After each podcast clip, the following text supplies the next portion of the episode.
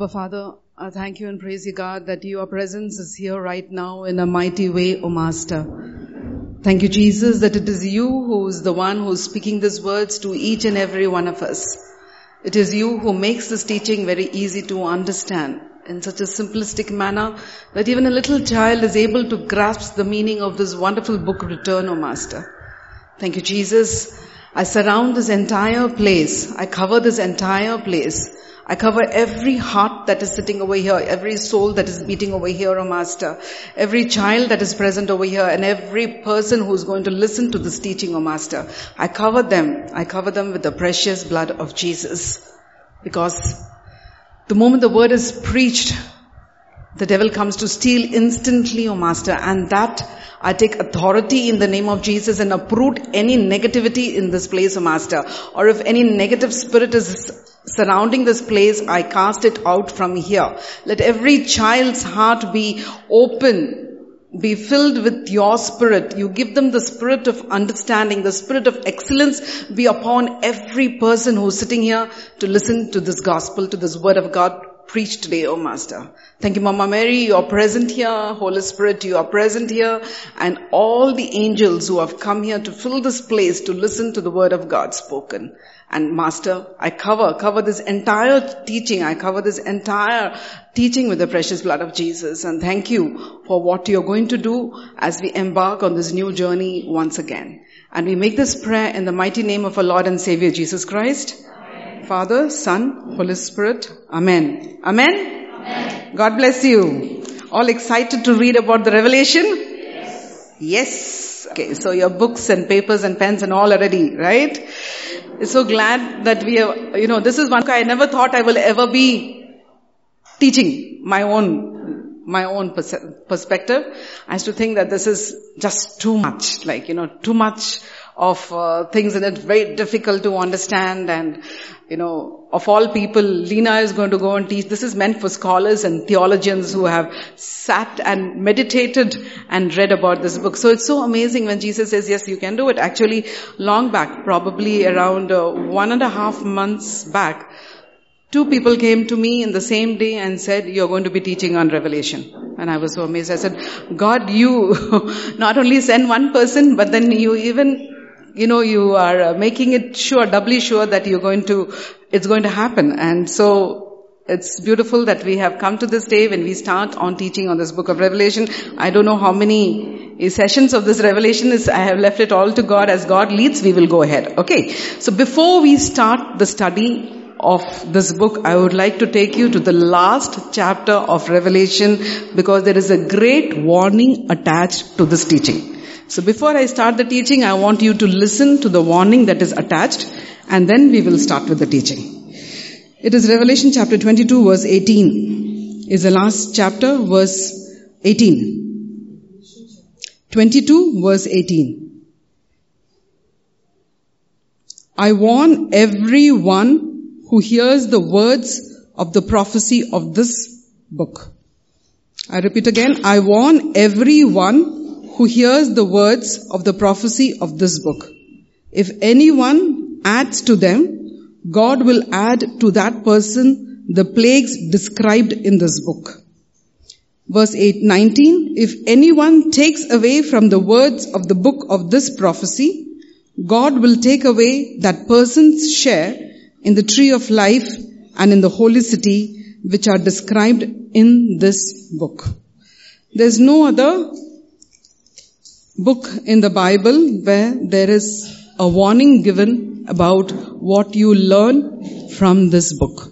So it's very, very crucial that this book you do not take it lightly. Just any other light chapter or a story that you read, every word has its meaning. We are, we can neither add to it, we can neither take away from it. Amen? So you keep that in mind as you go ahead and go back and read. You will have to read this a couple of times before you come to complete understanding about this book. Now what does the word revelation mean? What is the meaning of the word revelation? It's a Greek word and in Greek it is called as apocalypse. Apocalypse. And apocalypse actually means, we see this word apocalypse being told so many times in so many movies and it was apocalypse, apocalypse, you know. So what does the word apocalypse mean? It means unveiling, un unveiling or disclosure or revealing. It means unveiling, disclosure or revealing. Now, like if you go for an art show or you go to a gallery and there's an artist who's, you know, made a lot of uh, paintings of his and then he wants to, you know, display those paintings and he calls all his friends, all his family, near and dear ones, calls them to come to the art gallery on such and such day and there is going to be, you know, I'm going to show you my work. So everybody assembles, uh, you know, so excited. They come to the art gallery at that particular time and the entire uh, the paintings of the artist, the one main painting that he wants to show is completely covered up. And when the chief guest comes and says, you know, uh, he starts his, uh, you know, some speech and after that he presses a button, the entire curtain comes down and now people can see and everybody goes, wow, so beautiful. So now they know what they are seeing. What was concealed is now revealed. What was veiled is unveiled. So that is the same thing, the meaning of the book of Revelation. What was concealed, what we feel is concealed, God is revealing to us. We are more, you know, we know more about the Bible from the point of Jesus as a, as a fully God and fully man, but more like fully man as we know about his journey, how he was born, how he walked on the face of the earth, his passion and death, which we have been uh, reading so uh, in deeply about the last month and including his resurrection. But that's all that we know more and more about Jesus. That is what we learn. But there's a Jesus who glorified, who went up to heaven. That glorified Christ is what the true nature of Christ is actually. The true God. Now who He is. He is not that like the shepherd or the person who walked on this earth, but He is the God. So that unveiling happens in this book of Revelation. And when you go through this book of Revelation, it's like the curtain comes down. Slowly by slowly the curtain comes down. And then when the entire curtain comes down, you will know the entire picture of who this God is. Amen? Now this book was written by St. John, by St. John the Apostle around 80, 95 AD after death of Jesus around 95 AD. And who is the St. Paul? St. Paul is one of the uh, closest disciple of Jesus, of God. And uh, after the, you know, uh, the the Catholic tradition, after Mother Mary was, uh, you know, when assumption of Mother Mary took place, after that, she was always with John, right? What at the foot of the cross, Lord said that she's your mother and this is your son. And from that day, John took her to be with him. So after Jesus' death, John was the one who took care of Mother Mary. And after the assumption of Mother Mary, St. John, after she had gone away, he goes on to the place called Ephesus. Ephesus is a place, the book of Ephesians, you see, that is a letter written to the Ephesians. So he goes to Ephesus, and it is in Ephesus that he sits and writes the next three letters. So he's known to write the five books in the Bible. One is a gospel according to John, then John 1, John 2, John 3. These three books he writes when he is in Ephesus. And when he is in Ephesus, he he's the the preaching of the word of God is so intense inside of him that he goes everywhere preaching with signs and wonders. And the Roman emperor at that point of time, his name is uh, Domitian. Domitian was a Roman emperor, and everywhere he got to hear this John is speaking the gospel in such a convincing manner that people are all getting converted to Christianity and he gets angry. So he says he is, uh, you know, sentenced to be put into a pot of boiling oil. Death by putting into a pot of boiling oil. So the people carry the, uh, he's carried and he's thrown inside this pot where there is boiling oil. And inside, when he was put inside the boiling oil also, John is preaching the gospel. He is continuously preaching the gospel and that boiling oil does not hurt him at all. There is no damage takes place in, your, in his body. Most of you cook. I know boys also cook nowadays, right? Today morning I was surprised to see my youngest fellows nicely making omelette and sausages standing in front of the gas. So everybody's used to cooking. When you're cooking, you realize a little oil just sprinkles, it comes out. And it, when it touches any part of your body, it starts burning and then after some time, you know, you, it starts swelling up and that burn, you will feel that is just one drop of oil. But John was poured into a pot, huge pot, and the oil was burning. But nothing happened to him. Nothing happened to him. So they pulled him out of the pot of the boiling oil and they made him drink poison. They said, if they drink poison now, he's surely going to die. Even after drinking poison, nothing happened to John. He didn't die. He was just like that. And now the Roman emperor, and, but the good thing which happened was all the people who had come to see this, they all became Christians. They said, his God, the God whom he is preaching is definitely the true God. Everybody got converted. The entire town of people became Christians. Now he didn't know what to do. He says, this guy is not, you know, is not, his God is not letting him die. I have tried my best, so let me banish him. So he banishes him to the island of Patmos. He's banished to the island of Patmos. Now what is an island? An island is a small piece of land which is surrounded by water on all sides. So this island is also a small piece of land, hardly 34 square kilometers. It's a very small piece of land and the whole area is surrounded by the sea called the Aegean Sea. It's called the Aegean Sea. And that sea is around 65 kilometers all around it. And this land is completely sterile. There is nothing that grows in this land. It is barren land and it is uh, desolate, dry, rocky terrain, nothing. So all the prisoners whom they can do nothing about or those who have been given death sentence or everything, so they will go and leave them there. They'll go leave them in this island because there is no way that you can escape that island. Because you have the sea all around you. You have to be super human being to swim across that sea and reach somewhere and it's not possible. So this land is extremely uninhabitable and so St. John was banished to this land.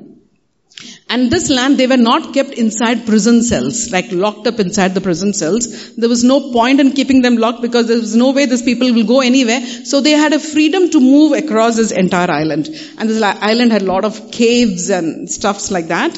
And in one of those caves when St. John was sitting is where he gets the revelation of the glorified Christ. It is one of the caves. And that cave today, now they have converted into a sanctuary and, you know, now thousands and lakhs and millions of people go there. It's like, uh, they call it the Jerusalem of the Aegean Sea. It's a place that the people visit.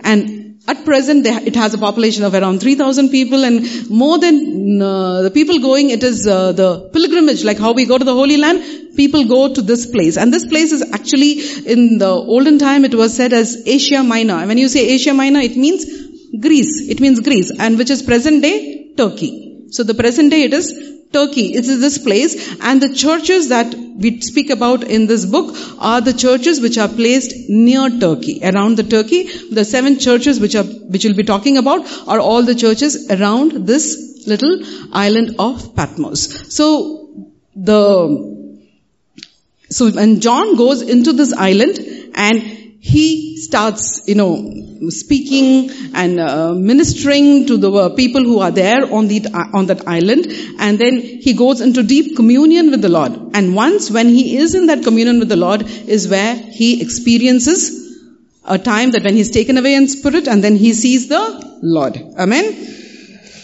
Is it easy to understand? Now, before I go into the teaching of the entire book of Revelation, I would like to give you five keys Five keys which are very important for you to know to understand the book of Revelation. The first key is, the most important key is God wants you to understand this book.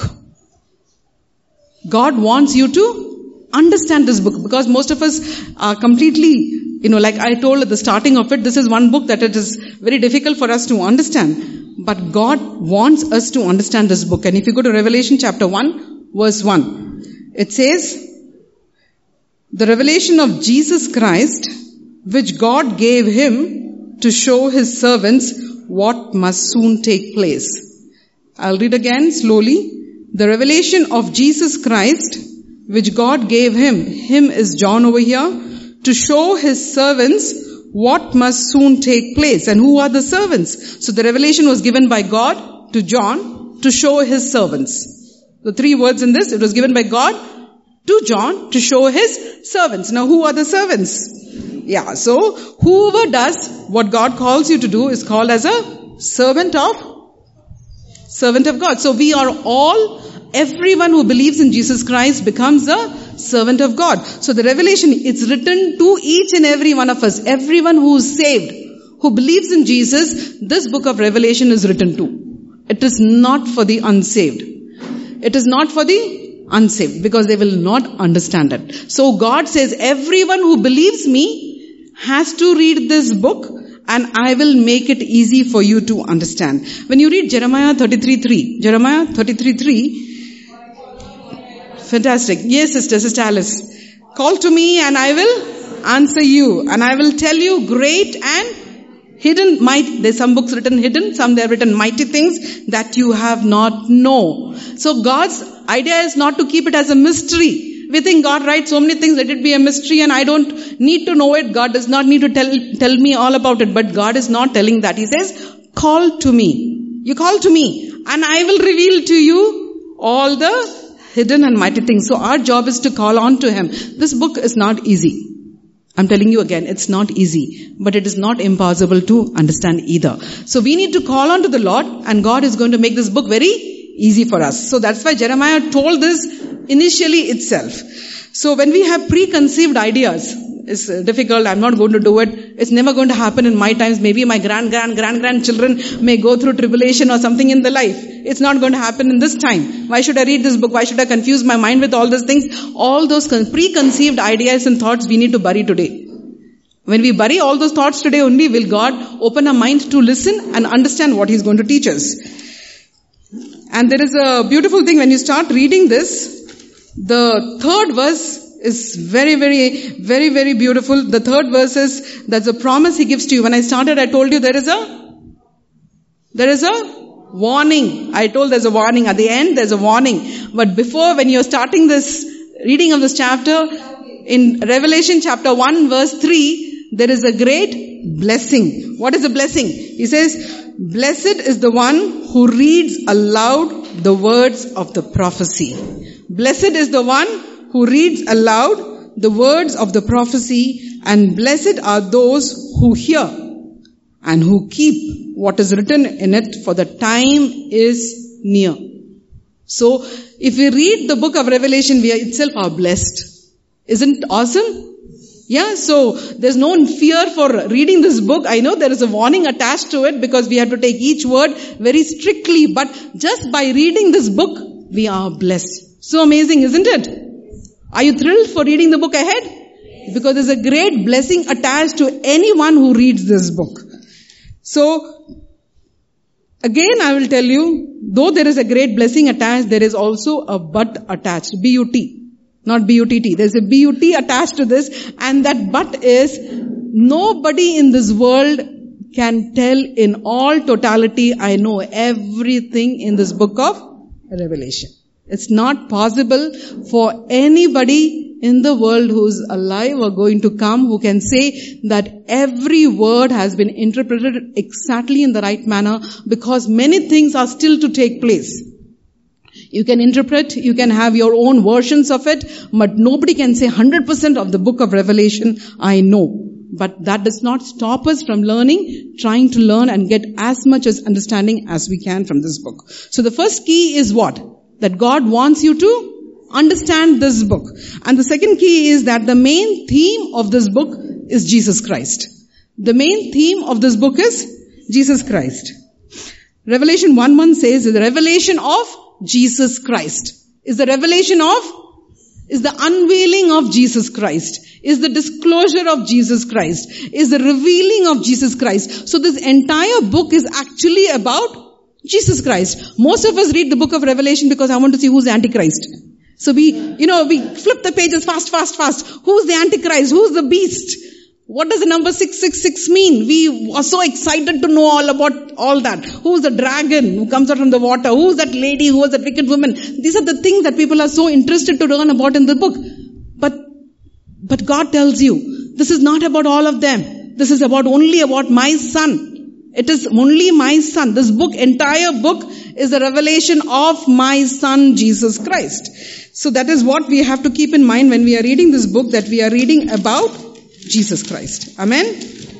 And the first line itself says the revelation of Jesus Christ. And when you see the revelation of Jesus Christ, how was Jesus, portray- you know, uh, you know, portrayed in the Old Testament? Like if you say the Gospel of uh, Matthew, there Matthew portrays Jesus as a king or a Messiah. For him, the entire Gospel of Matthew, he's portraying Jesus as a king or a Messiah. And Mark, he portrays him as a perfect servant, a person who came to do not to you know, be served, but to serve. So that is the main theme of Jesus being portrayed by Mark. And uh, Luke portrays him as a perfect man, a person who has never sinned, the blameless son of God, the lamp of God. So he perf- he's like the perfect shepherd like. And John is the only one who portrays him as God. Matthew portrays him to be the king or a messiah. Mark portrays him to be the perfect servant. And Luke portrays him to be a perfect man. And John is the one who portrays him as God. The entire book, it is, the first verses of John 1 1 is what? In the beginning was the Word, the Word was with God, and the Word was God. So He is the one who starts the entire gospel by proclaiming Jesus to be God. He is the only one. The other three gospel writers don't proclaim Him as God. They proclaim Him as man who came to earth and then who died and set us free. And throughout this book of Revelations, Jesus is known by many names. He's known as the Alpha and the Omega, the first and the last, the Son of Man, He that liveth and was dead, He that holdeth the seven stars, He who walketh amidst the golden candlesticks, He that is holy and true, He that has the keys of David, He that shuts and no man opens, the Amen, Lamb of the tribe of Judah, the root of David, a lamb as it had been slain, Lord of Lords, King of Kings, the rider of the white horse, the Lord God of the holy prophets, the beginning and the end, the bright and morning star. Many more are there. I have just taken down some 15, 20 of the names of Jesus which has come down. How Jesus you know in the entire gospel. It is written like that. He's the morning star. He is the one who rides the white horse. Many horses will be coming. He's the one. He's the Alpha, the Omega, the beginning, the end, the Amen the, the lamb that was slain. So the entire, entire book of this uh, uh, revelation is all the unveiling of Jesus Christ. So revelation is knowing about the glorified Christ, not Jesus as you know him as he walked the face of earth, but this is knowing about the glorified Christ. So what are the two keys that I gave you? What, that God wants you to understand the book, and the second is this entire book is all about Jesus Christ. Now the third key is to understand that this book has a divine outline. There is a divine outline to this book. This book is written in a particular manner which is divine in nature. You have to read Revelations 1:19 for this. Revelation 1:19. Now write what you have seen, what is and what is to take place after this. Now write what you have seen, what is, and what is to take place after this. So there are three parts to this book that is uh, that is uh, divided into that is what is seen, what is, and what is to take place. So there are three parts to this book. The entire chapters of Revelation 22 is divided into three parts. What what is seen, what is, and what is to take place. Now the first part is what is seen. Now Jesus is told John, Jesus tells John to write down what he has seen about the glorified Christ. This is the revelation that is given to John in the island of Patmos. And when John sees the glorified Christ, he's so terrified. He's absolutely terrified that he falls down almost dead. He sees the glorified Christ. He sees him and then he's so absolutely like gone out of his, blown out of his mind that he falls down as almost dead. And if the good Lord, no, had not gone, touched him, comforted him, and, you know, removed that fear from him, probably John would have never written the book of Revelation. Because he, in the first scene itself, he just saw one look at the glorified Christ and he just lost it. He fell down dead. Now why would John do that? John was one of the closest disciple of Jesus. He walked with him on earth. He has seen Jesus face to face. He lived with Jesus. He ate with Jesus. He slept with Jesus. He walked with Jesus. He was with Jesus in the passion. He was standing below the cross when Jesus was crucified. It is to G- and it is to him that, you know, God entrusted his mother. The one closest to God, the closest to Jesus. The core team member, which you say the closest people. You know, Jesus had three core team members. Who were they? Peter, James and John, right? So wherever he went, even to the mounts he went, he took these three people with them. So they are the people who have seen Jesus completely. They knew all his moods. They knew how he was in the morning. They knew what miracle he's going to perform. His closest people, closest to his heart. And the same John, now when he sees the glorified Christ, his best friend, he is so terrified. Are you getting it? Are you getting it? Because when he was walking the face of the earth, Jesus had to conceal his glory. Jesus had to veil his glory. But now, all the veil had been removed because now he has been glorified. He has been taken up and to the rightful place that God has placed him. Now he's no, long, no longer the Jesus who walked on the earth. Now he's the glorified Christ. And seeing this glorified Christ, John falls down dead. So each of us, if God had to come in his entire glory, if he had to come and stand here, probably all of us also will have a heart attack and fall down dead. And then Jesus would have to do a resurrection for each and every one of us. Yeah, yes and no. So that is the glory of God. We take God so lightly. But God in His glory is so amazingly beautiful that if you see what He writes about it, no, He writes and He says that then I turned to see whose voice it was that spoke to me. And on turning, I saw seven golden lampstands.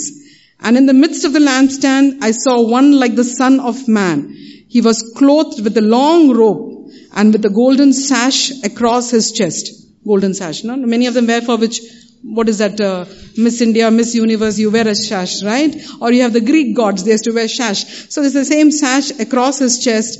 His head and his hair were white as white wool white as snow. His eyes were like a flame of fire.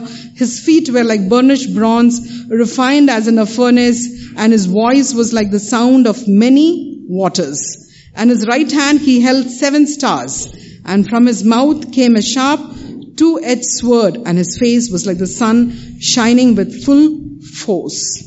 This is what the uh, Lord is telling John to write. What is seen? This is what he has seen. So this is the first part that John is told to write about, write about the glorified Christ as you have seen him now. Then the next part is, he tells him, write about, what did he say? Things that are or what is. That is, it is taking place. That is taking place right now. You have to write about those things. And what is writing about those things? Those things are letters to be returned to the seven churches near, near Greece. I said near the island of Patmos. That is the Greece. There is Turkey. There are seven churches. So you have to write these letters to the seven churches. Now there are many letters in the New Testament. You have letters written by Paul, letter written by Peter, letter written by John himself, letter written by Jude, many epistles, which you see, there are so many epistles, but all these epistles were all written by people. They were all written by people inspired by the Holy Spirit. Now what is the difference here? The difference here is this letter, which is writing to the seven churches, is written by Jesus Christ himself.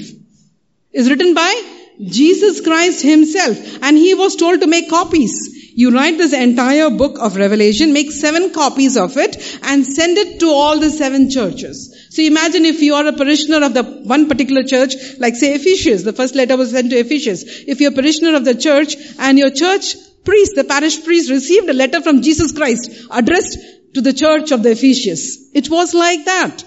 So it was meant to be written, handwritten. This entire book was handwritten, not typed or Xerox to anything. He had to handwrite all the seven things and send it to the seven churches of Ephesus, Smyrna, Pergamum, Thyatira, Sardis, Philadelphia, and Laodicea.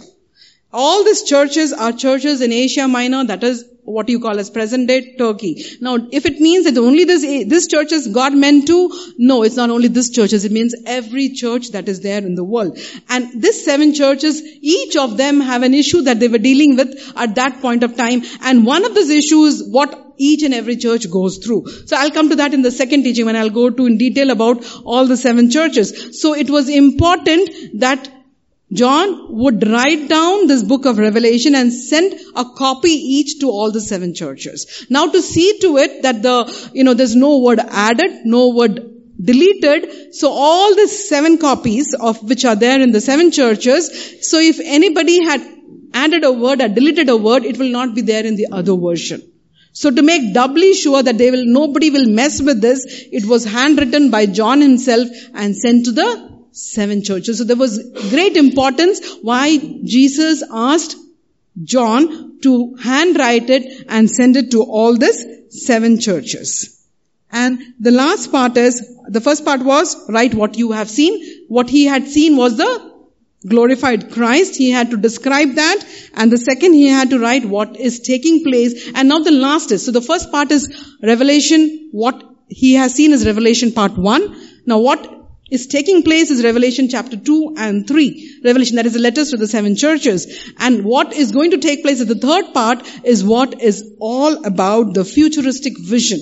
That is the vision of what is going to take place. So the futuristic vision is from the book of Revelation chapter 4 to Revelation chapter 22 onwards is what is going to take place. So we are right now in the phase of the Revelation chapter 2 and 3 is where the entire world is standing now. So Revelation 1 was revealed to John. It has already happened in the island of Patmos almost 60 years after Jesus was resurrected. This, uh, this uh, picture of, or this, uh, um, this not picture, this vision of the glorified Christ was given to John. So that has already taken place. Now what is, is the state that the world is right now. We are in that what is part of it. And that is the time where the seven churches are being told about the, you know, what you are supposed to do, where you're going round, where the things are going wrong, and if you don't make corrections in that, then what is going to happen? So each church is given a warning. God is talking to him, is good, you're doing all these things right, but there are these things which are going wrong. So if you don't correct yourself now, then this is what is going to take place. That is in the seven letters that he's going to write. And now the next chapter 4 to verse 22 onwards, Jesus, you see uh, Jesus in the heavenly places, you will see the judgment, you will see the tribulation, you will see the great tribulation, you will see the thousand years of the millennium that is going to take place, and lastly the new heaven and the new earth. The new heaven and the new earth that is going to take place. You know, when you see this entire book, the entire book from Genesis to Revelation, Genesis 1 and 2 and Genesis 21 and 22 are the perfect creation. When God created the world, Genesis 1 and 2 was perfect. Everything He created was good. He was happy. It is a perfection. And then in Genesis 3 is when people fell. Adam and Eve fell. And from the book of Genesis 3 to the book of Genesis 20, God had to set right back everything. And Genesis 21 and 22 is come back to a perfect creation. New heaven and a new earth. Are you understanding? So it ends with the first two chapters and the last two chapters are the only four chapters of perfection in this entire book. The way God wanted the world to be. And the entire remaining books in between is God, how He sets things right and takes it back to become a perfect creation.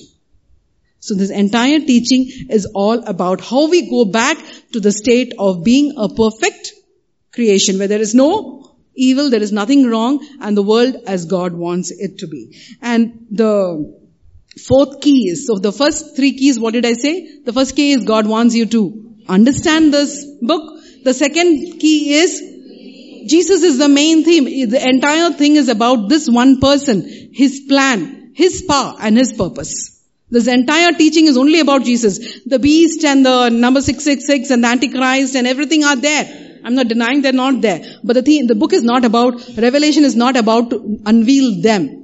We are not unveiling them. We are not going to find out who this Antichrist is. That is not our job. We are unveiling the person of the glorified Christ. So the main theme is, you're reading Revelation is to know about Jesus Christ. So the, don't change, don't turn your thought to, oh, okay, I'm going to get a learning about the Antichrist or I'm going to get a learning about the beast. It will come in the process. All that takes place. Like you're, you know, starting on a journey and, you know, sometimes now, uh, you go to the Disney World or something, they have this, uh, you go sit on a vehicle, you know, sit on a chair, a movie is played, and then your way, your chair also moves in all directions, right? Then you see the snakes coming up, the rat wriggling on your legs, and you have all these experiences, even you have flashes of water coming into you. So Revelation book is like that. You sit, you strap yourself, you know, the, you know the end. End is already a victory, but all these things are going to take place. The snake is going to come, somebody is going to come and bite your leg, and you're going to have thunder, you're going to have flashing, you're going to have all those, uh, you know, signs and wonders, the tribulation, these things, the beast coming up and all that kind of a wonder thing. But the entire thing is that you're strapped with the word of God, you're strapped with Jesus. So when you're safe in that chair, you will go through this entire journey. Amen? So that is the main theme of it, that Jesus is the main theme. And the third key is what? Is a divine outline. This entire book is divided into three parts. What is, what is seen, what is, and what is to take place. What is has already happened. What is, what has taken place is finished. What he has seen, he is revealed. What is is what is going to take place, and what is going to take place is Revelation chapter 4 onwards to 28. Now the fourth key is, you need to read this book mainly as a book like you're reading a review. Like if you are seeing a movie, so you people say, okay, go check out the review of the book, how the movie is like. Then how many ratings do they have? Does it have two ratings, one and a half ratings, five ratings, six ratings, seven ratings? Okay, if you had a seven ratings, fantastic movie, we should go see the movie. Oh, it's got just half a rating, who's going to waste my time? Right? It's like that's a review. Any book also you write, people review the book. People review the book. Because it has already taken place, now you give a review. Revelation is also like that. The first 19 chapters of this book has already been, uh, you know, explained in depth in entire, and the entire book of Revelation, the first 19 chapters about it have already been inserted in different, different parts of the books of the Old Testament. So what you're going to be reading in this book is not that, oh wow, first time I'm reading it. It's a new scene. What happens next? No. If we are reading carefully from Genesis 1 to all the books, come even to the New Testament, go through all the books, what is written in Revelation 1 to 19 has already been mentioned in all those books. God has sprinkled all those verses in different parts of the books in the Old Testament, like if you take Psalms, you take Isaiah, you take Daniel, you take Zechariah, you take Ezekiel. There is a part of the Revelation already mentioned over there. All this is already mentioned over there. Like what I mentioned to you about how Jesus looked. Any of you remember where this was taught? The entire thing, how he looked. I saw one like the son of man clothed with a long robe, with a golden sash across his chest, his head, his hair was white as wool. Where was it mentioned? I have taught about it. This entire thing I have taught. No. Ephesians, no, I'm asking in the Old Testament, sister, sorry. It was, everything was mentioned as a dream to whom? Daniel, it was mentioned. Entire thing was mentioned that you go, he sees a dream word to word if you read this. It was already mentioned before in the book as a, as a, as a vision to a person. So what you're going to read through this also up till 19. After 19 is something that has not been mentioned. It is a new heaven, new earth that has not been mentioned in the Old Testament. That's something new in this book. So when you go back to the Old Testament, you will see that, you know, from Psalms, from Isaiah, Ezekiel, Daniel, all this are written. In the book of Revelation, there are totally 22 chapters. There are 404 verses. And for this 400 verses in this Revelation, there are 500 reviews in the Old Testament, not in the New Testament. In the Old Testament itself, there are 500 reviews about all what is written in the book of Revelation. There is review written in the Old Testament. So if you read this book carefully and you ask the Holy Spirit to guide you when you're reading this book, this book becomes very easy to understand. When I'll go to the teaching of this, I'll go by chapter wise. I will take a couple of chapters at one time so that we don't miss out on any particular line. It's not going to be a teaching like how we teach the other books where in a general we teach. Here you have to go through line by line, verse by verse. So 22 chapters I cannot take, so it will take 22 classes more than this year will get over. So before that, we will take, I will be taking it as three, four chapters, like how God wants me to take it, I will take it. So it's my humble request that you come prepared. Read beforehand. So you will get new interpretation of what God wants to teach you in this why he is saying this, which is a, uh, you know, the reference to in the Old Testament. So you will understand better. It's like when you have read through once and you come and the teacher is teaching, ah, okay, I understood now. Now I got this point. Now I got this point. Now this has become clear to me. So it will be like that. So it will be more interesting for you to read it. So next time when you come, when I come on the book of Revelation, read from 1, 2, 3. 1, 2, 3. So that will be what the first three portions. And from fourth onwards, it is the futuristic vision. That is a new one. But we'll try and cover one, two, three in the next time. And so this book becomes very easy if you sit with the Holy Spirit. And the last and the final key is that you have to understand the fourth key is you need to understand the book is mainly a review. That's what I told. It's a review. This is a review of what has taken place. The entire thing that is in this uh, in the Revelation 22 chapters, the first 19 chapters has already happened. This has already been written about in the Old Testament. So what they're writing is a review of what has already been taken place. It has been mentioned about in the Old Testament itself. So what St. John is writing here is writing a review. So you don't like, oh, it's going to happen it's going to take place. I'm reading the first time. It's not like that. You have seen a movie, now you're writing a review. It's the same like that. It has taken place. He's writing a review about it. Are you getting it? So this basically, it is a review. And the last key is that you need to understand the symbols that are there in this book. You have to understand the, that is the only part of the uh, thing that you find so hard to understand is there's a lot of symbols in this book. Many things are told in such a way that what does it mean? Like suppose if I take, I uh, read from the Revelation John 1 1 itself, the book of John. He says,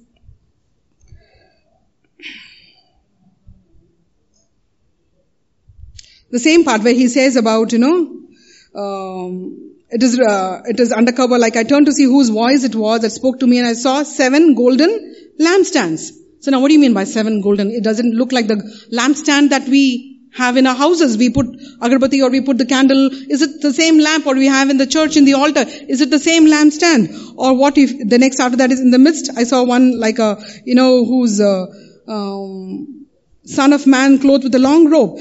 And the seven, same place behind and uh, in his hand he held seven stars. So how is a person holding seven stars in his hand? So it's like the stars like that we diagram, we make seven stars. So Jesus standing or is the real star. What do you mean by this? So it's like a symbolic representation. So what does it mean? But Jesus reveals itself in the same chapter. So it's no longer a mystery. When you read the last part of Revelation 1, he says, as for the mystery of the seven stars that you saw in my right hand, and the seven golden lampstands, the seven stars are the angels of the seven churches. The angels of the seven churches. So he's not holding a star in his hand. What is he holding? The angel. So is it a mystery anymore? It's no longer a mystery. When we read only the first part of it, I'm wondering what is he? He's holding a star and that to seven stars. Now you don't understand it. And the seven lampstands on or the lampstands that you see in the church, they are the seven churches. They are the seven churches. So the mystery is no longer a mystery. He has revealed it already. That is why we don't have to get worried about all the symbols that are there in this book. Everything that he has given a word, there is a meaning to that. So the eleven uh, lampstands means what? Seven churches. It's not actual huge lampstands. Now when you see a lot of pictures that they make of the book of Revelation, they actually make lampstands. So many lampstands are standing over there, and then you see Jesus like a uh, white robe and everything with the seven stars in a hand. That is symbolic representation. But Jesus, what does he say? It's not the stars, they are the seven angels. And the main angels I told you, and we'll come to that also later on when there is a tribulation time, the opening of the seven seals. The word seven has got great significance in the book of Revelation along with the number three. Number three and number seven are great in the book of Revelation. I'll come to that next time. So the word seven, you will come many times over and over again. The word number seven will be coming. So what is revealed, what seems veiled is actually unveiled. So you should not think, I don't understand. So when we see the beast also, so what do you mean by a beast like? You know, so you make a figure of a huge snake coming from the center of the ocean with seven beasts with seven heads or 12 heads or 10 heads, I don't know. So many gods. So we are imagining from uh, the movies that we see. So many movies we see. So we make imagination based on that. But that is not how God wants us to understand. Like for example, like suppose two people stand here and start speaking in Spanish. Two people in the class suddenly get up and they start speaking and say, okay, you can, who can converse in Spanish? And said, I can. I said, I can. Okay, both of you start speaking in your language. So they are conversing in the language and we are all looking at them We, we don't. They are talking, they are laughing, they are having good fun, they are communicating with each other, and the rest of us are looking at them as, we're just blank, total blank. Why? Is there something wrong with their communication? They are communicating right, because they are both understanding the language. But the problem is not with the problem is with us. We do not understand their language. Are you getting it? It's because of our lack of understanding that we are not able to understand what they are communicating with. That's why the symbols in this book also, when we read it the first time, we say, because we don't understand. We don't understand what they are meaning it. But when we understand the language that Jesus is communicating it, the symbols become very easy. Like I told you about the dream that King Nebu, Nebuchadnezzar, he had. He had such a vague dream. He went to sleep in the other night and what did he dream? He says a huge tree and then the, you know, the tree is growing in the right in the center of the place and, uh, there's a big rock, uncut rock which will come and fall on it and the tree is gone and, and he is a crazy king. So he gets up next day morning, calls everybody, tells them that if you're not going to interpret me in the correct way it is meant to me, I'm going to chop off everybody's head, right? So who is the one who interprets? Daniel. For everyone it was like a mystery. They couldn't understand what is this tree that is growing, center of the earth, and what is this rock that is going to come back. It was a language they could not understand. But Daniel goes back, goes ask the Holy Spirit, reveal to me what it means. And moment the revelation is given, it becomes easy. You also understood, I also understood. So the tree, what it signified? It signified the king himself. He's going to rise up. He's going to become the main king in that place and he's going to give shelter to all the people in that land. But after a point of time, he'll be thinking so much of himself that one, one rock will come and hit him directly in that particular part and destroy him, but the root will stand. So his kingdom will get destroyed, but the next root means the next kingdom will take place. So the revelation, once it was given to him, it became very easy. That symbolic understanding we need to have. We have to think from a point that this book was written 2000 years ago and the idioms that were spoken then does not stand for today. Now like now the phrases the children use, no? There are some words that our kids use you will kill it. Absolutely, this movie, you will kill it. Like, you know, Anikita Nikki speak. Kill it means a negative word. Why, why there's some murder taking place in this movie, I asked. Ma, you don't understand. Kill it means it's so good. So I said, how? You know, generation of hardly uh, 30 years of difference, we don't understand their language. Kill it. Or kick the bucket. When you think of kick the bucket, what do you mean? The person is dead. But if you go tell a person some other country that uh, so and so kick the bucket, they say, why is that fellow is he mad? Why is he going on kicking buckets? So, you know, why is he going kicking the bucket? So, people take the words and different meanings. Only those who understand that phrase will understand the meaning behind it. So, for that, we need to understand the symbols. So, don't get bothered about the symbols. I'll try and make the symbols very easy to understand by the Holy Spirit's understanding. So, this entire five keys you need to keep in mind when you read the book of Revelation. So, what are the five keys? Very, very important. God wants you to understand this book. So don't tell it is going to be hard ever again. I am going to understand and make it so simple that even a, if I go back home and there's a four year old kid, I'm going to make the four year old kid and the four year old kid is going to get it. That is how you have to put in your mind. If a four year old kid can get this meaning of it, then anyone can get it. So that simple is what God is going to make you understand. And the second key was the main theme is not the Antichrist. The main theme is Jesus Christ. So don't Google and search who's Antichrist. So don't do that. Let God teach you from this book. This is the truth. And the end, the warning is so, so fierce. You cannot add, you cannot subtract. You cannot add, you cannot subtract. So if people are teaching you, they may be teaching you from their own point of views, which may be right, which may not be right. Which may be 10% right and maybe 90% wrong or 90% right and 10% wrong. So instead of going to them to get knowledge, it's better to sit with the Holy Spirit and get the right knowledge. Yes? So you don't go and get confused and find out who is the Antichrist and who is the beast and he. We will all unveil for ourselves. This is a revelation of Jesus Christ. As Jesus reveals it to me, He's revealing it to each of you, whoever is reading. So let us, let the Holy Spirit be the one who unveils this entire curtain. So as the curtain is lifted up from chapter 1 to chapter 2, this book, you will get to know the entire thing about the glorified Christ. Put it into your mind, this entire book of Revelation is about the glorified Christ. And the third was what? It has got a divine outline. There is a plan and pattern how it has been written. The fourth is this just a review. And the fifth is what? You need to understand the symbols. So you get these five things, the entire book of Revelation comes inside this entire thing. There are 22 chapters with 404 verses. Praise God. God bless you. Thank you so much for coming here. And as this book, you also, it's best is like, you know, so Sister Alice has started a Bible class, so Sister, you also incorporate, you know, you can teach little, little to all the people who come them on uh, the, and uh, she has got 13 to 14 students who are coming and she is teaching them on a regular basis. Brother Anthony, you have started a Bible class study in Coimbatore? Oh, he's been transferred. And you must be hearing a lot of testimonies of Brother Anthony. That is Brother Anthony over there. Can you give a big round of applause to this man of God? I'm so amazed by the miracles that is happening on a daily basis. Every day he has a testimony. Every day he has a testimony to share. And I forward the testimony to everybody to listen because one man stands by faith.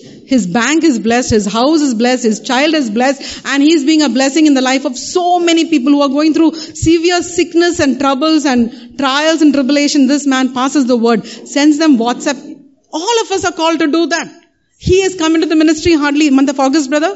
August, yeah. August he came into the ministry totally broken and God has transformed their life. And now he is a, being a channel of helping other coming to know the true God. So we are all called to be that. And let this book of Revelation, you know, shake you up.